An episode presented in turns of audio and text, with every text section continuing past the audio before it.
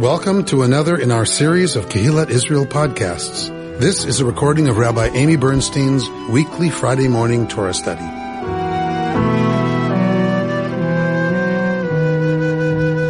This week we are in Vayakel Pikudei. We are in the combined uh, parsha. We doubled the parsha um, this week. They are separated out only when it is a leap year because then we need four extra Shabbatot, right? We need four extra Sabbaths. So then we split the double parshiot apart and read them separately. But this year is a, is a time we read them together. Um, so the actual triennial reading Bert did you keep it in your head? 3717. 3717 is where the actual triennial break, uh, is starting. The place we've been in talking about the Mishkan was that Moshe was given all of the instructions for building the Mishkan, right? So he's given that, um, and then he's coming now to to gather the Israelite people and tell them what's what they need to do and give them all of this instruction about building the Mishkan, about building the tabernacle. What transpired? What was the last building project they had? Golden calf. right? The golden calf. So this was the biggest, you know, for us, our paradigmatic, mythic moment of loss of trust, of faith, our moment of desperation, of anxiety, of where's Moshe? He's gone. Oh no. We are leaderless. And out of that anxiety, out of that desire for something that's not being fulfilled, they turn to what's familiar. They turn to what they know. They turn to an image uh, of God that is from Egypt, the calf, and they make the calf, and it's not good. So this is what the people were engaged with out of anxiety, out of a, a place of, of fear, out of a place of lack, out of a place of I don't have what I want to have, right? All, all, those things that motivate us to reach for things that we um, can get our hands on and our heads around quickly that have been for us representations of um, power, fulfillment, but that don't lead us to anything healthy and good. That episode follows immediately into this whole business of the instructions to build the Mishkan. So we go from one building project that was a disaster to instructions about a building project that is about a real, a real solution to the issue of how do we feel closer to the divine presence? How do we have a sense that the divine presence um, dwells among us? And in ancient Israel, this a portable shrine would have made sense that that's how you do that, a place to bring offerings, right? A, place from which the priesthood functions and keeps the people in right relationship with the divine. So we get yucky building project and we get, here's the real, here's the real project of the community that will help the community, um, have a better relationship to their own highest ideals and it will represent for them their, their ideals in terms of they, the priests or whoever's directing the projects, um, have the people realize the difference between the building of the golden calf and the building of the Rome. So you tell me. Already from what we know from studying the Mishkan, studying the tabernacle, what is the difference between the golden calf? Like how do the people, how will the people know? What are some of the differences the people will experience between the golden calf and the Mishkan? Well, one is with the Mishkan, we're getting instructions by God how to build it, as opposed to on our own, we're just doing it. So that. So one of the biggest big, differences is that the directions come from God. They come through Moshe, somebody the people trust on a good day. Okay. We see what happens on a bad day. Um, but they, they ostensibly trust the authority of Moshe enough to, if it comes through him, it's the closest they get to God because we remember they were flipped out about dealing with God. Right? They sent Moshe as their emissary. We can't deal. You go. You go get it and you bring it to us and you tell us. Also after the golden calf, there was a slaughter of people. So presumably after the finishing of the Mishkan, there's no slaughtering of people. Right. Maybe they maybe they got It's the already idea better. with everybody running around the camp killing people that the golden calf was not a good idea. Plus, didn't they have to drink it? Didn't they, grind They it up? indeed had to drink it. So I think they got the sense that was not the good one. So already this ends a little differently, right? what else, Sarah? The calf is a limited animal, whereas the Mishkan uh, contains the ineffability of a God that cannot be seen. Lovely. Beautiful. So the calf is like kind of this boom thing filled with itself that's very known to us from the natural world and is very, therefore, limited. It's one species of animal, right? One kind of animal. There it is. We know everything about this. We eat this Yeah, but they came up with it. right? Made We something else. consume this. So that is certainly, cause out of there, they wanted something they could control. They wanted something they knew. They wanted something that was limited. They wanted something that they could consume. And funny, they wind up actually consuming it, don't they? So, drinking it, right? Moshe burns it and grinds it into powder and makes them drink it. You want, you want something you can consume? No worries. no worries. Done. So, so that's one, and then what Sarah's lifting up is the contrast of the Mishkan. The Mishkan itself delineates what? Space. Space. It delineates empty space. And at the very center of that space, we've talked about this before, the very holiest of holy of holy intimate space, what is there is an ark, which is meant to delineate more space. And what's in that space are teachings that point to how to be in relationship to an unseen, limitless force that we call God. Doesn't Very different things that are being represented physically. And it's pretty clear that the people, when they're making their festival with the calf, they are dancing and, well, yeah, we, we, we dealt with the word dancing last week, didn't we?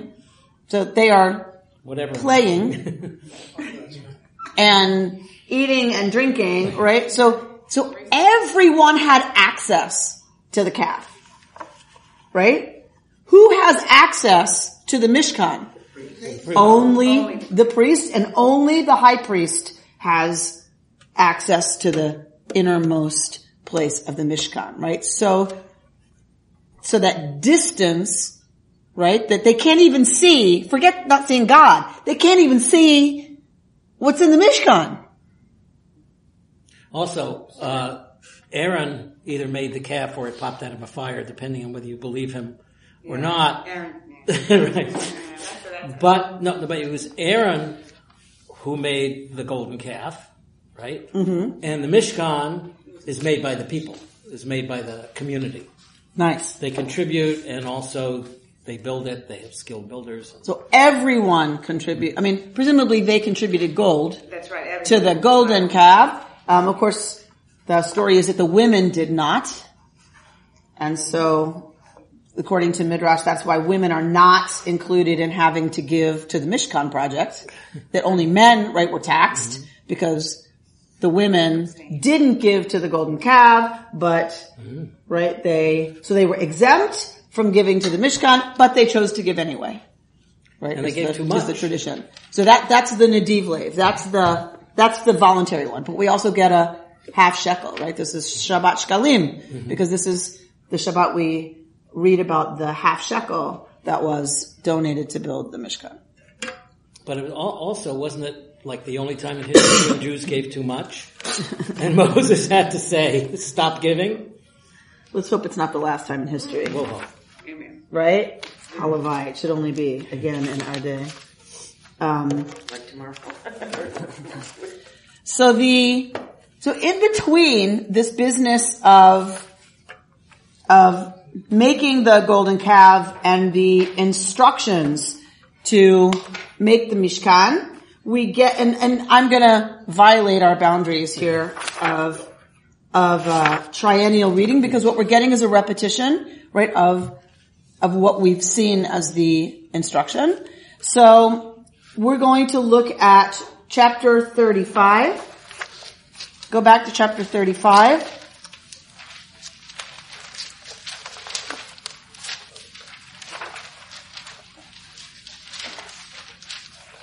Moshe's just coming down the mountain in Ki Tisa, having gone up in order to receive the second set of tablets. Why does he need a second set? right. So, so he tore up the contract. Then when there is a reconciliation between God and the people, then Moshe goes back up the mountain and God says, uh, now you carve. I gave you the other ones. I gave you the first ring. You, you buy the second ring and bring it up here.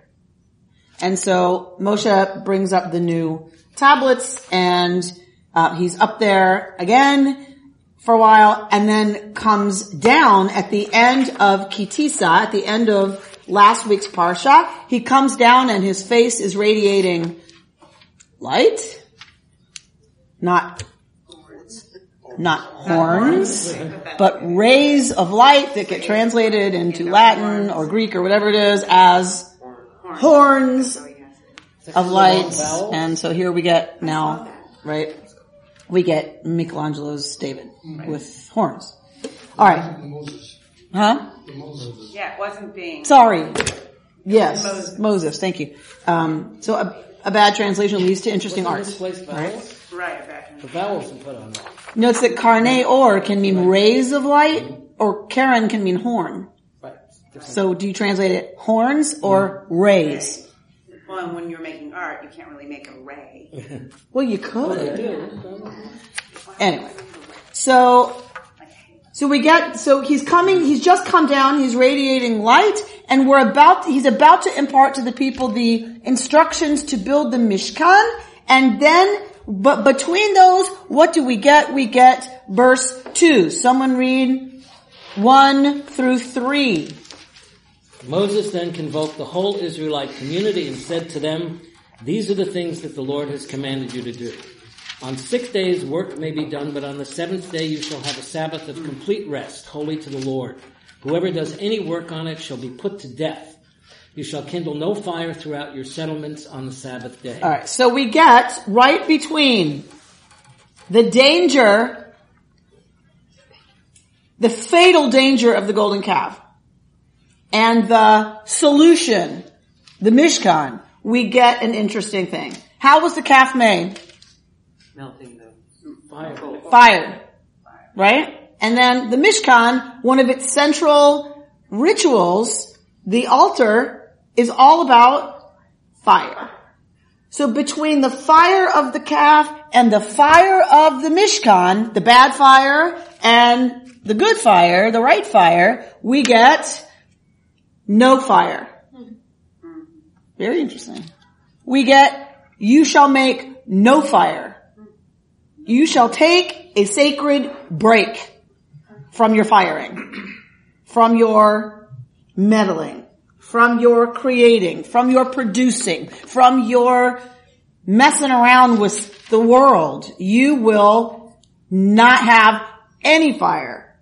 So fire is, is a critical symbol of the ways that we engage with the world. Passion, right? The rabbis translate that fire on the altar, right, to the passion of, on the altar of the heart. So it's not a bad thing, necessarily. But without a time to stop meddling and a time to reflect and a time to become somewhat different, we can't tell always the difference between what fire we're kindling. Yes? So it's very easy. They call the calf Yud Vav Right? They are worshiping God. They're just doing it, right, in a way and out of instincts and out of things that are not healthy, that are not good for them, that are not growthful. What is, is the ritual of the Mishkan. How do we know which one we're engaged in? Right? As Israelites, as people. How, how do we know which ash, which fire we're dealing with and we're kindling? Shabbat is all about discernment, right? An opportunity to discern exactly that. So I want to look at the teaching this is the teaching of Rabbi Yael Shy uh, for this week, who I've been sharing with my meditation class.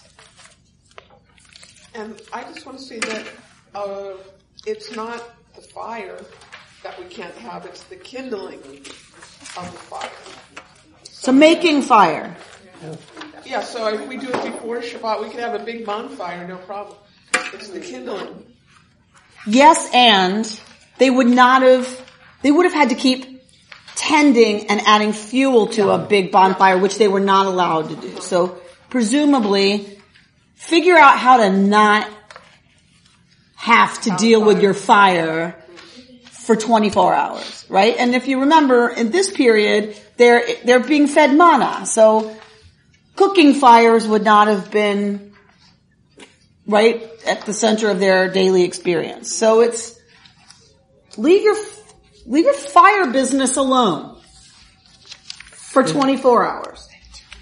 There's a comment here that uh, some rabbis have called the fire anger.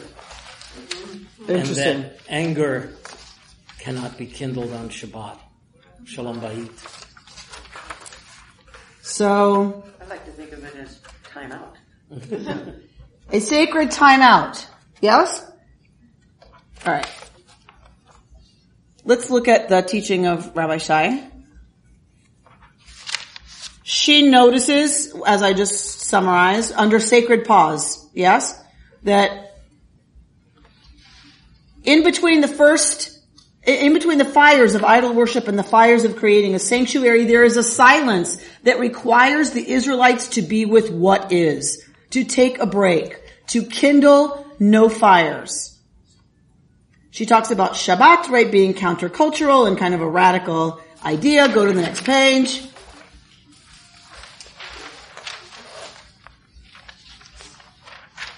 Knowing that Shabbat is this wonderful kind of a time for us, why do we continue to resist? And let's be frank. We resist. We resist. How many of us stop at sundown on Friday and resume activity Saturday at sundown? We resist. Let's go further. Forget Saturday. Who here stops? right? Happily for 24 hours, one day out of seven. How about three hours? right? So, right, that we, we resist this break, even though we know it's good for us.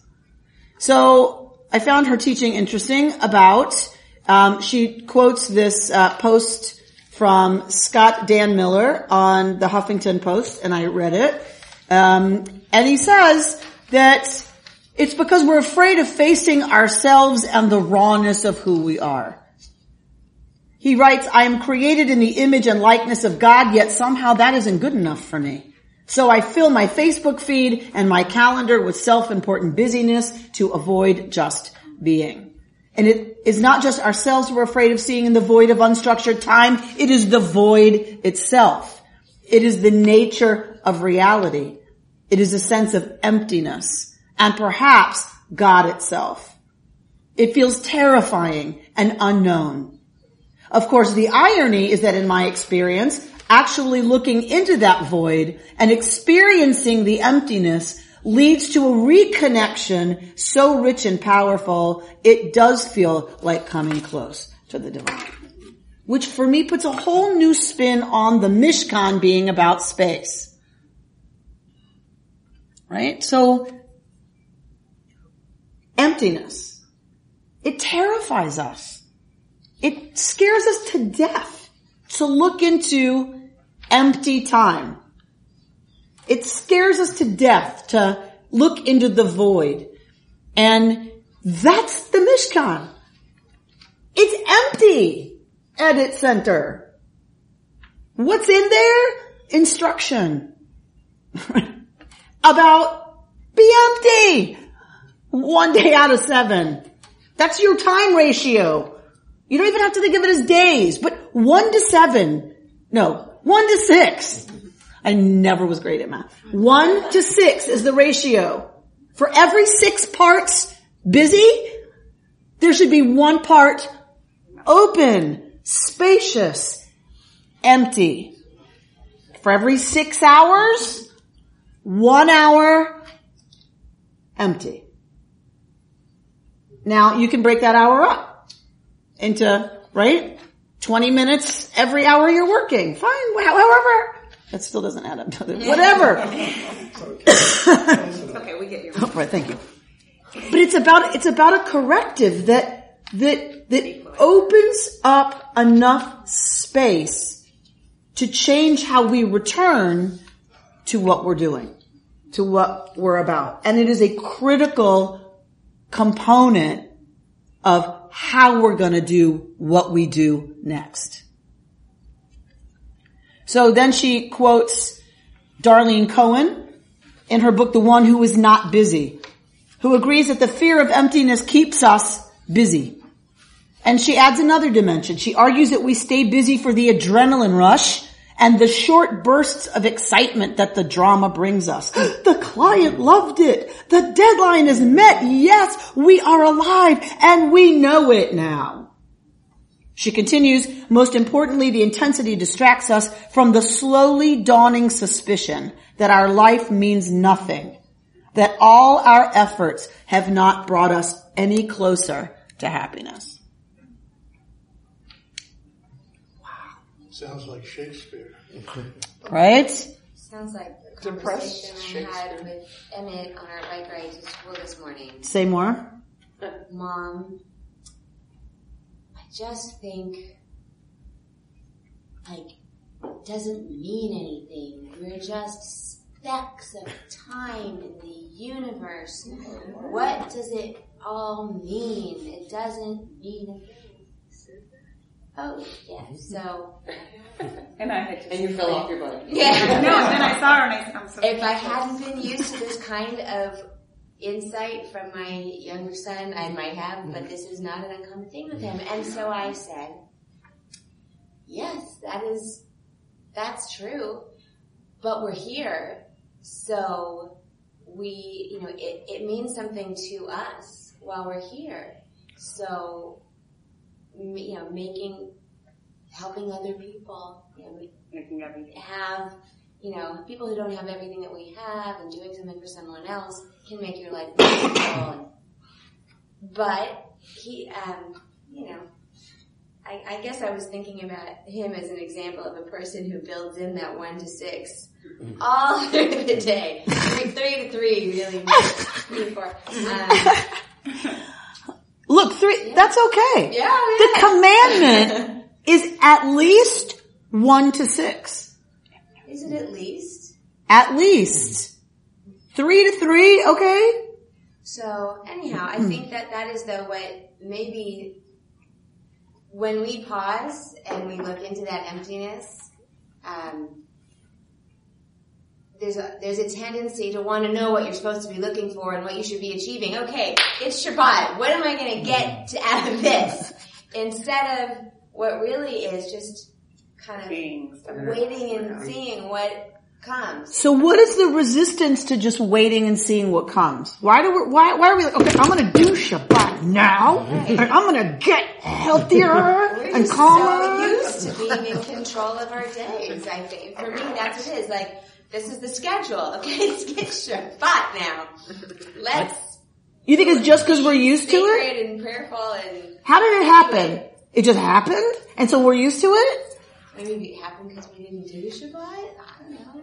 And we just got kidding because you're that's like when I saw you riding this morning, my heart was like, oh, I'm so jealous. it's that moment of time you have with them and you're riding to school and it's so one, and you got it right away. 'cause You, you said I have one more year. I'm like, it's so that little time, that little window of time of being with him and that little. Because what what happened in that little Shabbat bike ride that I know is a task, right? I get it. Like you have to get him to school, you have to get him on time. It may not be the most pleasant, Lisa. all the time. Your your fantasy aside, may not be like you know. but um, relaxing time. And, and yet, right? So, so in this little Shabbat of time, what kind of conversation did you have with your son?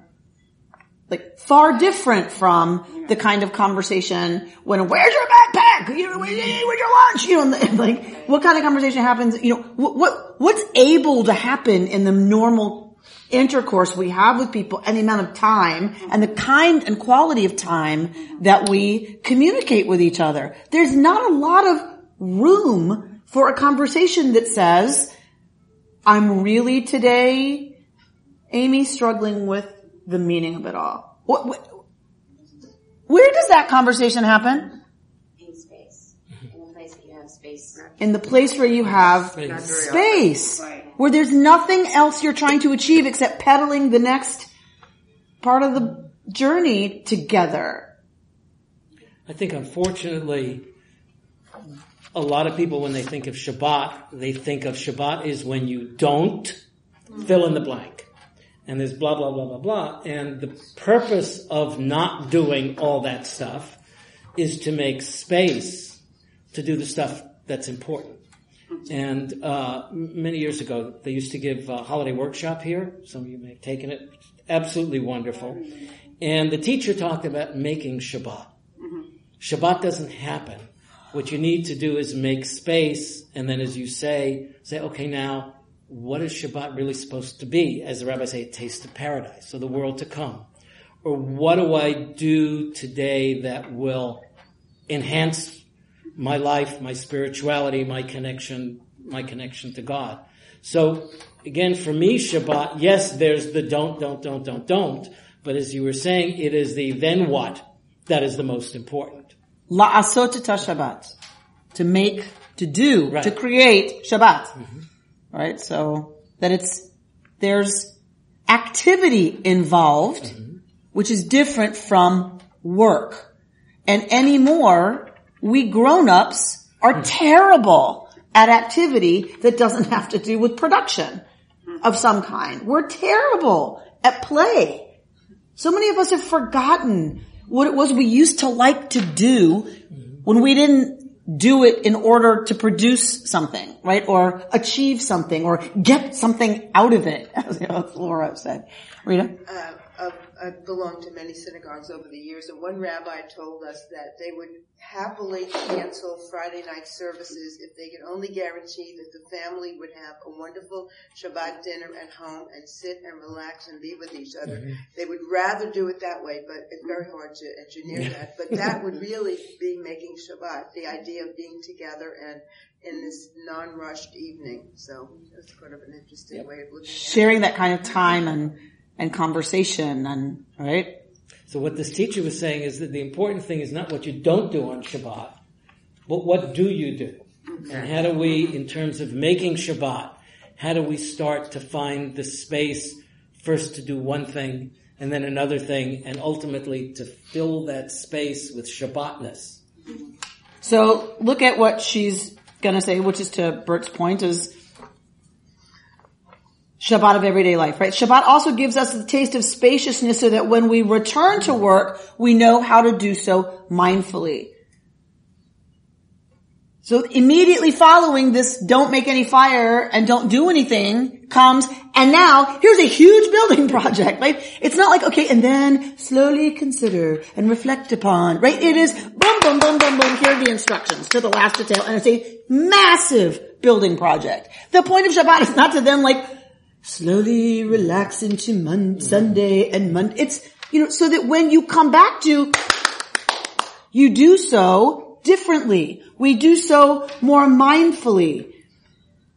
And she says, unlike the utterly mindless creation of the golden calf in last week's Parsha, every movement and micro movement in the creation of the Mishkan is done with attention and care and most movingly to her heart. And she notes that in this Parsha, the word heart is mentioned 14 times.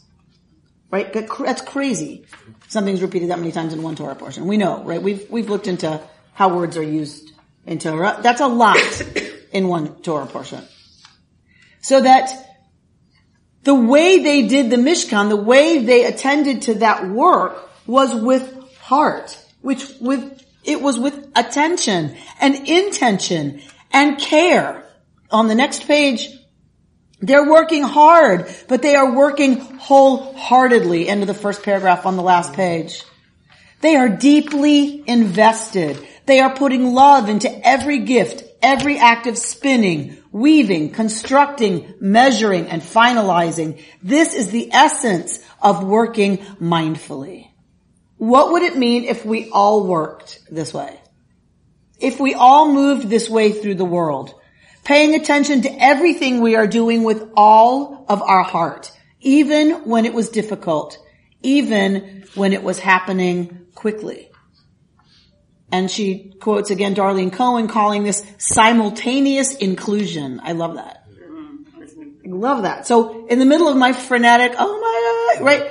Wait, what if we came even into that with a different kind of attention and intention and heart and spaciousness? Um, what would that do to how we engage with each other, with all of the many things that we're taking on, um, right? What, what if we did that when we give the gift of our attention to everything, including sending an email, saying hello to someone in an elevator, paying our bills, eating our dinner? What if we could touch the spacious nature in every activity? So some kind of practice of Shabbat, of both stopping the craziness and, as Bert said, being about things that fill us, things that relax us, things that rejuvenate us, things that, that get us in touch with the kid that just love to interact with the world or ponder what is the meaning of it all, right? So that practice then enables us to come back to emails and paying our bills and eating dinner and saying hello to somebody in the grocery store line with a different kind of attention and heart and spaciousness.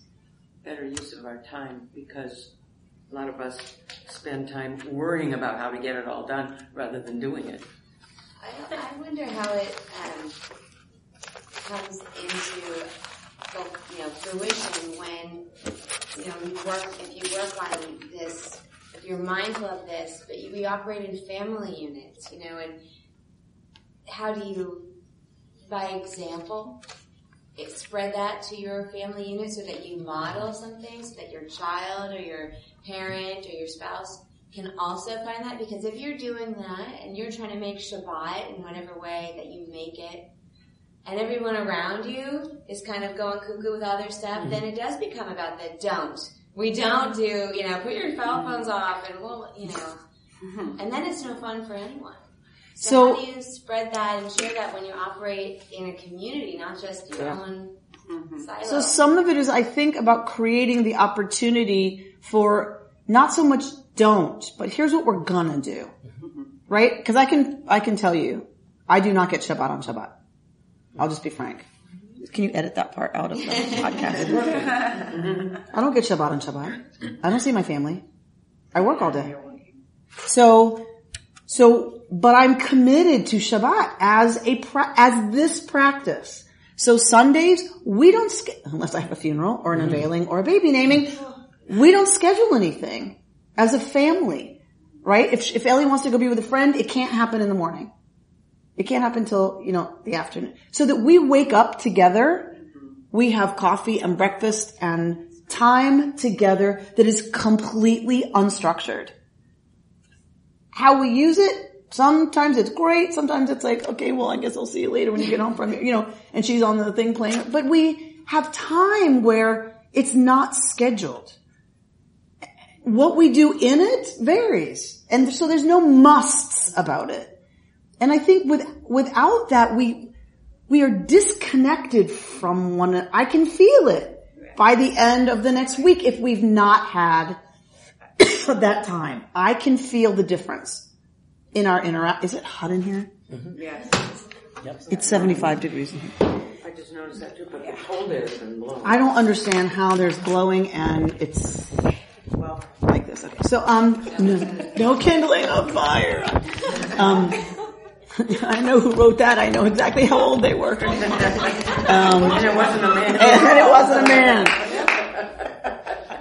I can tell the difference in our interactions when we've not had, and not even that day, but like moments, times of Shabbat, that bike ride daily. For me, it's with Ellie at night when I get home. She's now old enough to be up, you know, when I get home, even if she's in bed, you know, reading. So that's our Shabbat time because there's nothing else going on. It's just us. And if we don't have that, what about with ourselves? Where do we get that with ourselves?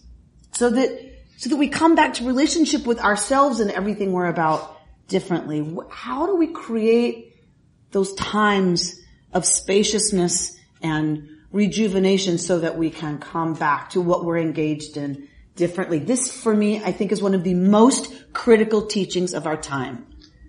This whole business about busyness, those two, the Huffington Post piece that I read, and then I went and read more about Darlene Cohen's work, you know, and that it's a disease. We, we stay busy and now we're so habituated that we don't even know how to have, you know, open, unstructured time. And I'm not just talking about work for money. I'm talking about retired people are some of the most busy people. You talk to retired person, how do you do? You know, I'm so busy. You know, it's like, so we're all answering, we're so busy. With what? Are, like, what? um, and so she, there was an interesting part of the study where they put people in a room and they told them the study was about X, Y, and Z and that they would be called in to answer a questionnaire, you know, soon, as soon as the experimenters could get to them. But the real experiment was what they did in the waiting room. And there was nothing in the waiting room. And they, it, it was absolutely uniform. Everyone had 15 minutes to wait. And the only option was something that you could push that would give yourself a voluntary electric shock. Remarkably, Everyone got shocked. a lot of people opted for the shock instead of sitting for 15 minutes with nothing to do, no stimulation, no outside, it, right? They shocked themselves voluntarily because pain, physical pain was better than the existential pain of facing the void of facing the emptiness, of facing ourselves, of, right? Wow. If that doesn't say something about where we are right now, I don't, I don't know what does. 15 minutes. Right? When I told people that we did this, we do, did this wise aging training and like, it was that reflective listening where you listen to someone talk for three minutes and then you're, you sit in silence and then the other person talks for three minutes and you sit in silence. It was amazing how many people struggled to fill that silence. So then, then we had some moments okay, and after the whole group shared and whatever, we sat for three minutes in silence. It almost killed some people. Hmm. And at the end, when they shared, they were like, that was the hardest part of this whole thing wasn't anything I shared, anything I disclosed, even though they were crying. That was fine. The hardest part was the sitting in silence for three minutes. And I said, well, you know, I do mindfulness practice at the synagogue and we sit for 20 to 40 minutes. And they were like, that, that, that would do me in. That, that, that would kill me. And I was like, what? Like we are that uncomfortable with spaciousness and emptiness and room to even explore what would fill us, right, in a, in a good way, so many of us. And, and so many of us trying to be in relationship to people who are in that place. Right? Who are so busy you can't even catch them to, like, you know, sometimes I, I know this is how my partner feels. Uh, okay, see ya. But you know, how do you even create that when one person is in such a, you know, different relationship to busyness, even if you've created that for yourself? That's great, but how do you, how do you do that when you're trying to be in relationship to somebody who, who isn't right there or, or able to do that? So I don't want to hammer it too hard. Um, this idea of heart, I loved. So, uh, looking at a piece by Michelle Rose Young, she writes, our tradition states, and this is from the Talmud, you don't have it. Do not stand too long. For standing too long is harmful to the heart. from Baba Batra, the Talmud. A heart that is not used, one that is not active, and thus becomes insensitive to the needs and pressures of the outside community, deteriorates and can no longer contribute to the health of the entire body. And she goes on about some other quotes from our tradition about heart. She says, but it's a Yiddish saying that I believe encapsulates the meaning of the heartfelt actions described in our Parsha. I can't read Yiddish, but I'll try. Sarah will correct me, and so will Blanche. Die kleiner Harts nimmt arum die große Welt. Sounds good. Yes. Um, you read it very understandable, Oh good. Thank you. right? Die kleiner Harts Understand Yiddish. nimmt arum die große Welt. The small heart, the heart which is small, embraces the whole world. The heart, and this does not mean metaphorically, this is literally, the heart that is small, yet, you know, is kind of implied, embraces the whole wide world.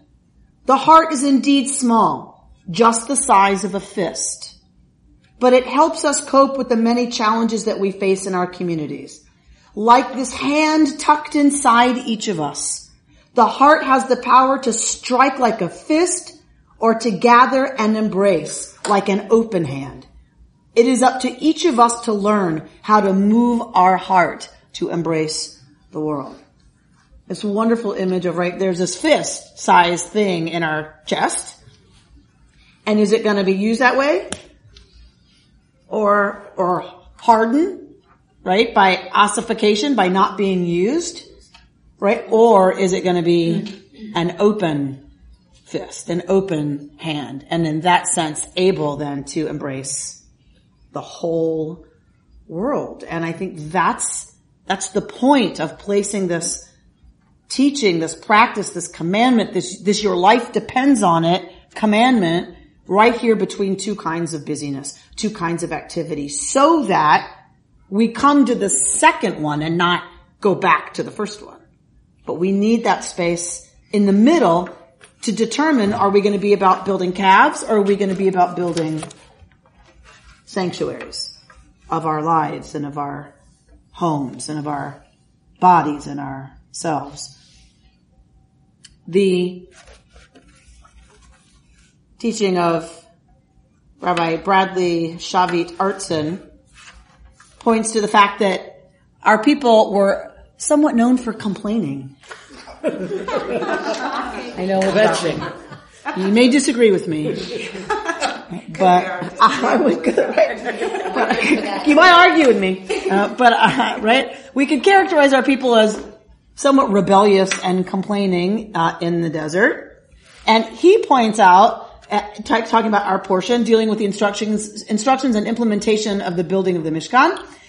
Not coincidentally, there are no complaints, no rebellions, no strife recorded during any one of those chapters of the Torah dealing with the instructions or the building and erecting and celebration of uh, the consecrating of the Mishkan. Right? As the Midrash points out, you find that the whole time they were occupied with the instructions and work of the Mishkan, they did not grumble. What a momentous observation. Once the Israelites were needed, once their lives were made significant by a consequential project, their kvetches and complaints evaporated. The Israelites had complained in reality, says Rabbi Artson, because they felt superfluous and insignificant. It appeared as though God and Moses didn't need them, as if they were extraneous spectators of a private affair. Work on the Mishkan gave them a way of meeting a divine need, of serving their God and their community at the same time. We all face the same challenge our ancestors confronted. How to lend significance to our time here on earth, Emmett. How to make a positive difference for our loved ones, our community, our heritage, and all humanity. God saw that human beings need to be needed that we rise to the expectations others place on us and we grow into the image others hold out as ideal. The task of wresting meaning out of existence, of fashioning purpose out of mere being is the great challenge of being human and the great gift of Judaism. By holding out to us the opportunity to, he says, perform mitzvot. In our language, it might be to, right? Behave in the world in ways that increase holiness and wholeness and peace. Um, repeatedly, right? Every day, all day. Then we erect a mishkan of deeds, a structure of purpose and holiness that can launch our souls on a flight of discovery and of fulfillment. There's the answer to your son. the answer to the question each of us asks when we're given too much time in a waiting room and go for the shock. Um, because, because we're trying to hold that question of what, what does give it meaning? Like, what does shift it from merely being to an existence with purpose and, and with meaning? And that, that that's what, I love his image. That's what the Mishkan is that we build, each of us, right? Is, is serving, is, like you said to your son, how do we you know, take care of those around us who need us right now? Because we need to be needed. We need purpose. We need to grow into the image that, that people who love us hold us to. Right? They think we can be our best selves. really? um, just walking through the office, I said, where is my Bible? What is wrong with me? I've forgotten it for the third time. And Carol White rounds the corner and says, no negative self-talk, Rabbi.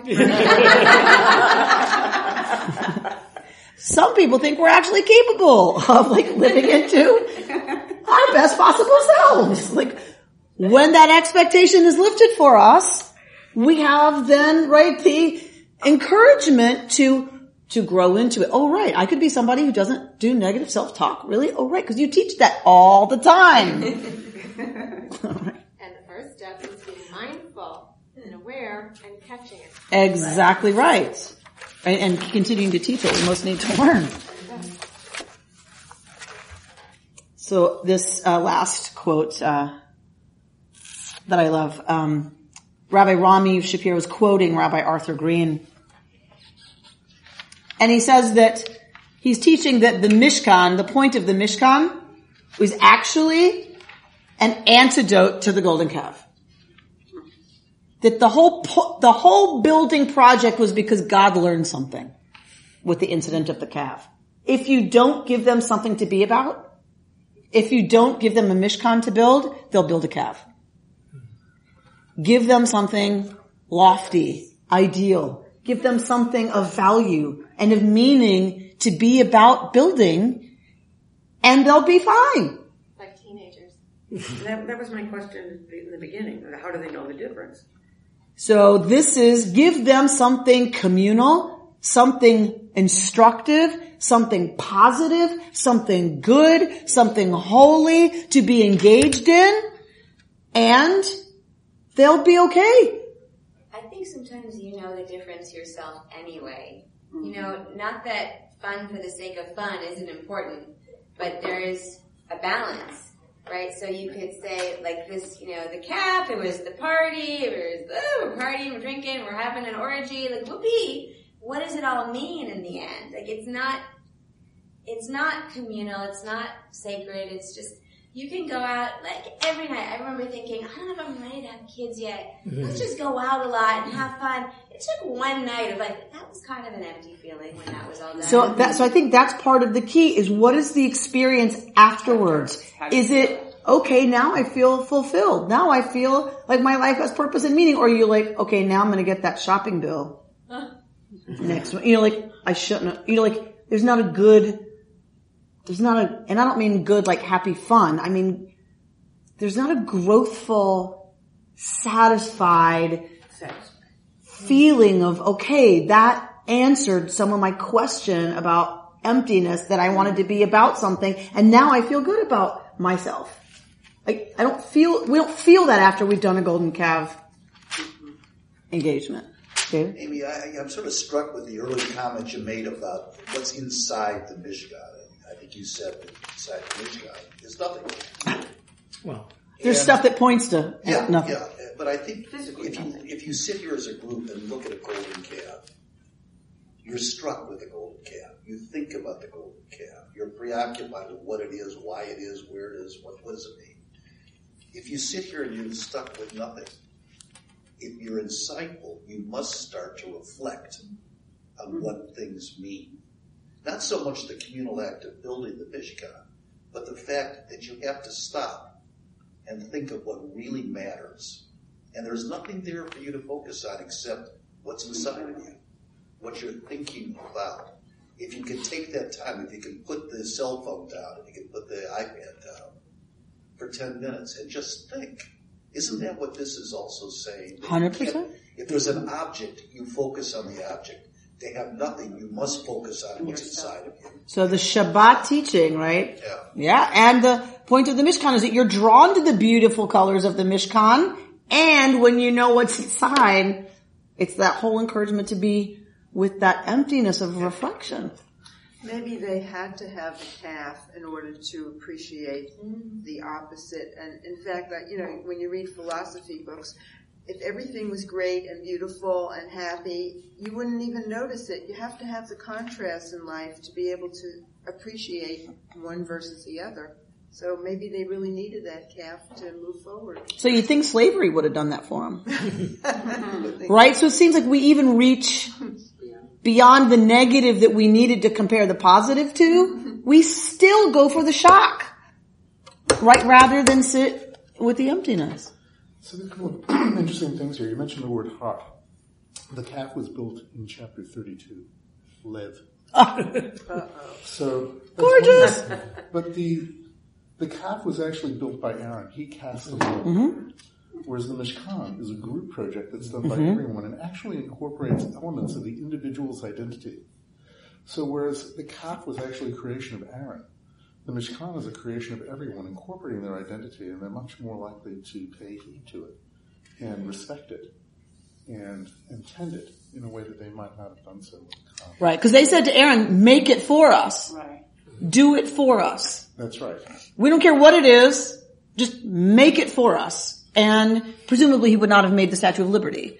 He, presumably he's not going to make something that's unfamiliar to them, right? So I think the teachings around it's familiar, it's what they know, you know, is, are still, are still really instructive. And that's exactly what the tradition says about Shabbat Shkalim, about it. Ha- everyone had to contribute because everyone had to be able to look at the Mishkan and said, and say, it's mine too. I'm in there somewhere. My mother's, you know, ring is melted down into one of those, you know, curtain rods, you know, and that, that, that was critically important about the whole communal nature of the building project and that it was doing that together and everyone represented in it that makes it redemptive.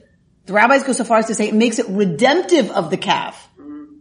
And so nowadays, I walk into the synagogue, and I, I start this because it's not my home synagogue, although I did have my bar mitzvah here. Welcome home. You know, every, you know, you walk up the stairs and, you know, everywhere you go, there's a little plaque saying, you know, so-and-so's is in honor of so-and-so's brother. So in that sense, everyone, you know, it's obvious that everyone has contributed to this Mishkan here. Right. So have, having ways that we represent communal participation. So David wanted to say something else. I'm just sort of struck with the, the question of how do you make it relevant to kids? If, if the Mm. idea is to look inside yourself and find yourself, that's almost an impossible task for a child. They're not attuned to that yet. It only takes people that have grown and suffered through life's traumas when they start thinking about what really matters, you know. And yet you want to instruct the kids to start. I think there's different levels. So reflecting on, you know, what things mean and blah, blah, blah. Yeah, that's a sophisticated philosophical, like adult mind. However, children have an innate capacity when given the space and time to build a rich inner life. They are motivated by, if I take this and put it with that, what happens, right? They're, they're motivated by curiosity, by what ifs, by imagination, by, huh, I wonder why, you know, they wonder all that stuff that we strip away from them as we run them from one activity to another. Because that, that inner capacity for awe, for curiosity, for wonder, for imagination, for what if is what then becomes the adult asking, what if I decided to do my life a little bit differently? What if this illness is here, you know, to, So children feeding this would might look at this and say, you know, no play dates, no activities, nothing. You're going to sit in your room and draw. That's it. For one kid, for another kid, it may be climbing a tree. For another kid, it's a play date where they engage together with, what if we took this? Oh, And you should see what, you know, the kitchen and the bathroom looks like when that's done. Them to look And, but let them just have unstructured time. So some of it alone for sure. Let them get bored. Oh my God. Let them get bored. Cause that builds our capacity for, huh, I wonder what, you know, like, Linda? And uh, just sort of, you were talking about the synagogue, the building and everything, when we were planning the building, and one of, one of the committees that I was on was trying to figure out how to acknowledge the fact that people contributed in various ways. And another whole group in there said, we shouldn't have any kind of signage or anything when there. And Stephen said, Rabbi Ru- uh, said, but it's important to have some sort of signage. Doesn't have to say X person gave, you know, hundred thousand dollars, but when your children and your grandchildren and their children come into this building, they'll know that it was an important enough to you, to the builders at the time, to build this building for future generations that they will then incorporate that importance in their own lives. And the other thing I remember him saying about it is it's important that everyone, every child, every young person who walks into this building sees names so that they know it was built by people.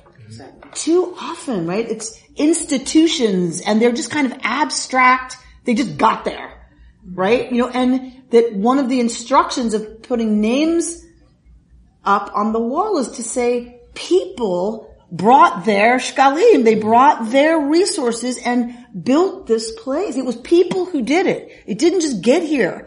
It didn't just drop from the sky. And that, like you said, that they incorporate, oh, so someday I might need to be a builder or, Right. uh, uh, exactly. So this, this, this idea that the Mishkan itself comes to be a tikkun, comes to be a repair, a, uh, an active teshuva, communal teshuva for the calf, for Aaron, go make something for us, you know, as we have to come together and then build the antidote to that. Together and it takes every one of us to do that. And that that's the point of the Mishkan is to kind of be this, this teshuva. And what I like about it is this quote from Rabbi Arthur Green. The insight that guilt is the great impediment to true religious life is one that was well known to Hasidic masters, beginning with the Baal Shem Tov himself.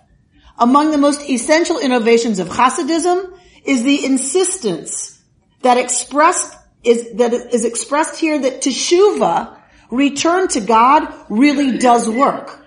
and that the one who returns is fully renewed in God's presence. The real task is to be sure that our witness goes forward, not interrupted by our own sense of inadequacy to the task. If we wait until we are perfect to attest to God, we will never do our job. In other words, the Mishkan was an act of self-confidence building for a people that could easily have quit because they were so ashamed of how far they had fallen away from the ideal, the right relationship with the divine, right? Our own best selves, however we want to talk about that. And that, that the point of the Mishkan is give them something to show them they can be otherwise. They can do otherwise and that it's possible to come back and to fix it. And that we shirk a certain, we won't engage with fixing it if we're so convinced we're inadequate and we're not up to the task. And so God gave them the Mishkan project to be about to say, see, you can make this right and we can be back in harmony. We can be back in relationship. And Rabbi Rami Shapiro says about that, that's amazing. Apparently, like those who looked at this, talking about Mishkan taking up so much of the book and the Sfat Emet teaching that the sin of the golden calf um, was actually an opportunity to teach Israel how to how to return is is an amazing interpretation. Most of us don't do anything, he says, as dramatic as building a golden idol. But many of us sometimes feel like we're not going anywhere. We're not growing or feeling any sense of spiritual wholeness or relationship with the Holy One. The Sfat Emet says, keep trying and never let yourself believe that you are unworthy of a relationship with God. That's not to say living your life in the light of God is easy. After all, the Israelites had to build the Mishkan with great effort and sacrifice and attention to detail. No less would be expected of anybody trying to repair a broken relationship. The extraordinary promise of the end of the book of Exodus, and this is the end of the book of Exodus, is that broken relationships can be healed and broken souls can again be made whole with God. You've been listening to Rabbi Amy Bernstein's Friday morning Torah study from Kehillat Israel in Pacific Palisades, California. For more information, go to our website, www.ourki.org.